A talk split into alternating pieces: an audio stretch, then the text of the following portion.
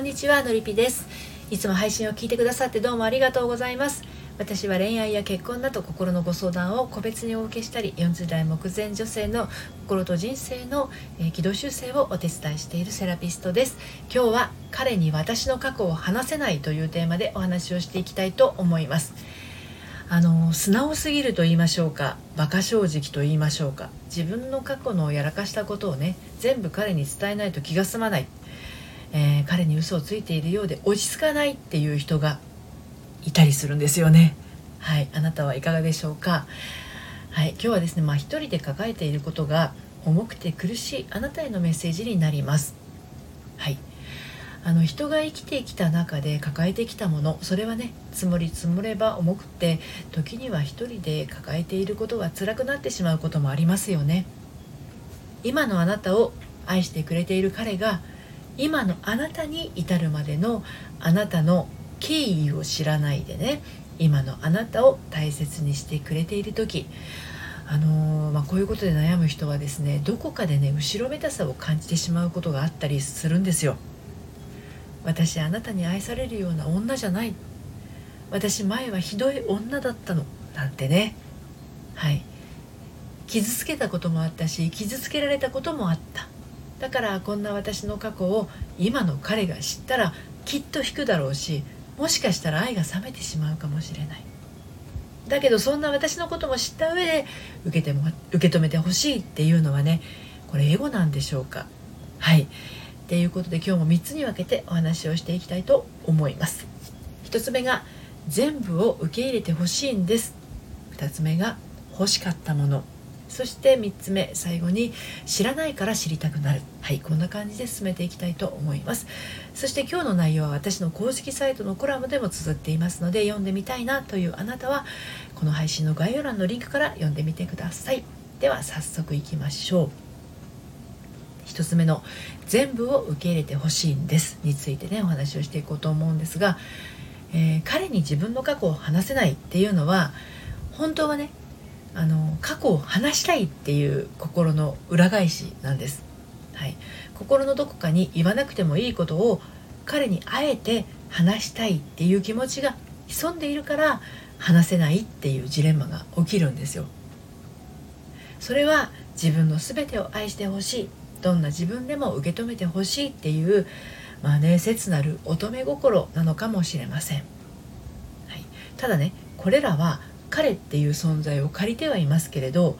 彼だけではなくて自分を取り巻く人たちに向けても次のような思いを抱く傾向にあります。はい。ちょっとね、えー、あなたは大丈夫かどうか聞いててほしいんですけど1つ目が誰かに自分のことを分かってほしい。で2つ目が誰かに自分のことを受け入れてほしい。そして3つ目に誰かに自分のことを大変だったねって言ってほしい、うん、ないでしょうかねこういうの。私はね結構これ10代から20代前半にかけてはあったかな。はい。でこれ長いことそういう気持ちのまま来ると結構辛いと思うんですよね。でこんな気持ちを持ちながらもだけどそんなことは言えない。過去のことなんて言えない。過去のことなんて言わないってまあ必要以上に自分の過去にこだわってしまうとしたらですね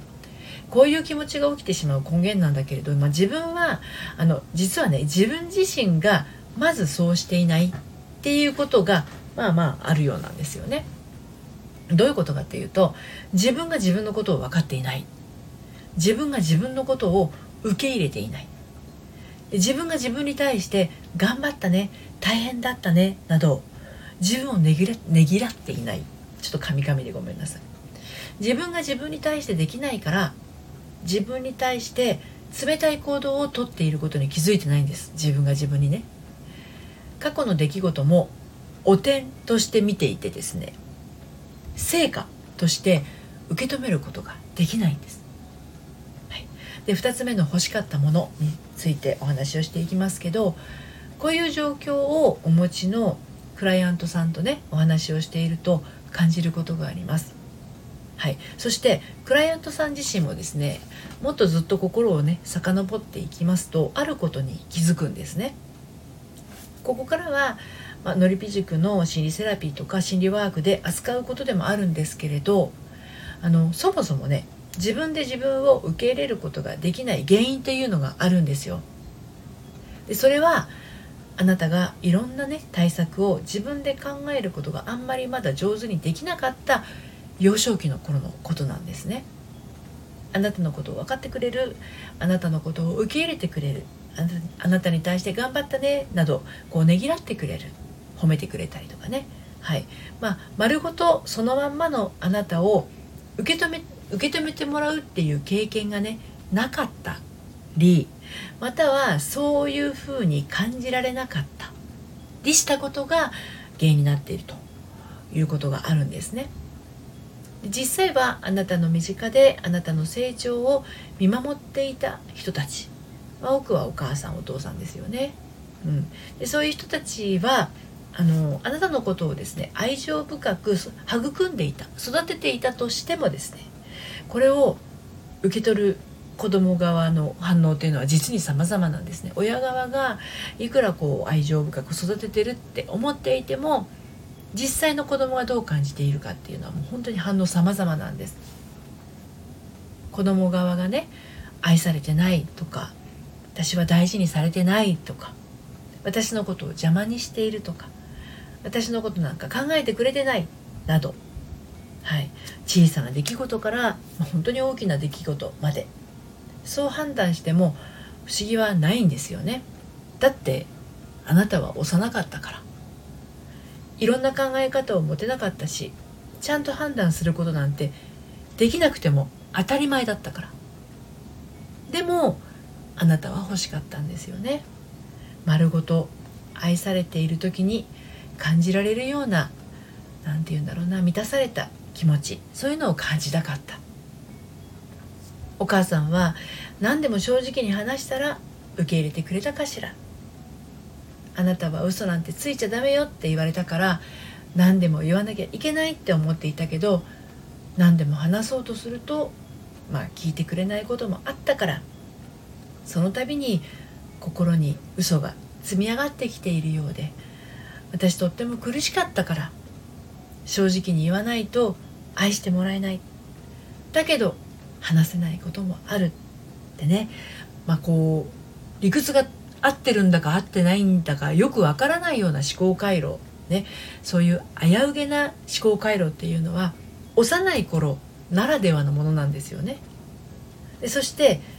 幼い頃ならでは持つ罪悪感でもあるんです。で最後に「知らないから知りたくなる」についてお話をしていきますけれど恋愛の話にちょっと戻りますね。うん、一言で言うなら何でもかんでも彼にあなたの過去を言う必要はありません。で今日は彼に私の過去を話せないというテーマでお話をしてきてるんですけど話せないことが辛いって思っている人ねあの何でもかんでも彼にあなたの過去を言う必要がそもそもないんですよ。うん、で何でもかんでも彼にあなたのことを全部伝える必要はないんですよ。これねなんでかって言ったら彼はあなたのことを知らないから知りたくなるんですよ。うん、で知りたくもないうちに全部聞かされたらどうでしょうかね。でそれはもうねお腹いっぱいでしかないんですよねこれ今彼側の立場のところから話をしてますけれど。っていうことはですよお腹いっぱいになっちゃうんだったら言わなくてもいいことは言わなくていいんですよ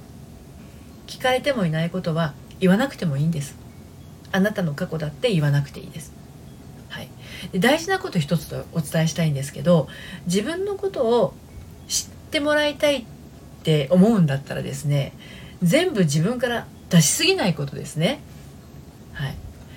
あのミステリー小説と同じでねいきなり結末を知ったらつまんないですよね。これ自分で謎解きをしていくから楽しいわけですよ。ワクワクするんですよね。あなたという人間の謎解きは彼の楽しみでもあるっていうことを忘れないでほしいんです。今日結構大事なことをお話ししてるんですよこれでもね。でもしどうしても全部相手に分かってほしい気持ちが強すぎてね自分のことをぐいぐい押し付けがちだとしたらですねこれね結構あの恋がね短命短くて早く終わりやすいんじゃないかと思うんですけどいかがでしょうか、うん、だからそういう短い恋愛を繰り返していてそんな状態を何も改善しないままそのまんま新しい恋にどんどん飛び込んでいってもですねきっと同じような別れを繰り返してしまうかもしれないんですよね。実際そういうふうに繰り返してるかもしれません、うん、だからまあ同じパターンで望まない結果を生みやすい人っていうのはねそうしてしまう根源があの心の奥底にあってねとっさの時にそれが作用してしまっている可能性非常に高いですね。過去を話せないことに罪悪感を抱かないっていうこと。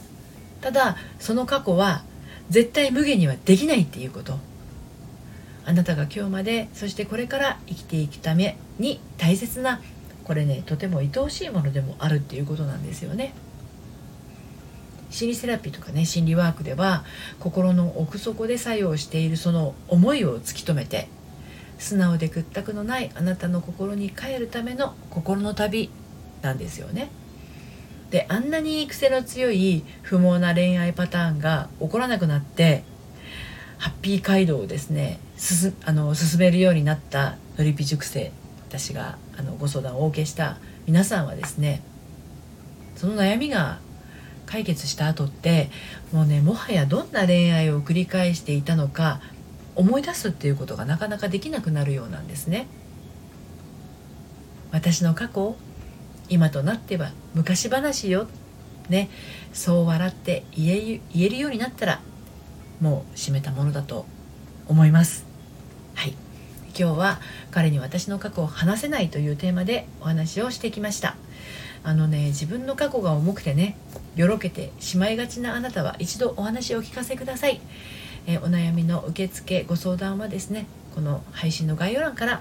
えー、お受けしています。そして毎週金曜日正午に発行している私のメルマガでは悩みで心がよどんでしまったラフォー女性のハートがみるみる透明度をアップして悩みを突破していく秘密をお届けしています。バックナンバーが読めないメルマガなので気になったらこちらも概要欄のリンクから登録してみてください。ということで今日も最後までお聴きくださってどうもありがとうございました。それではまたさようなら。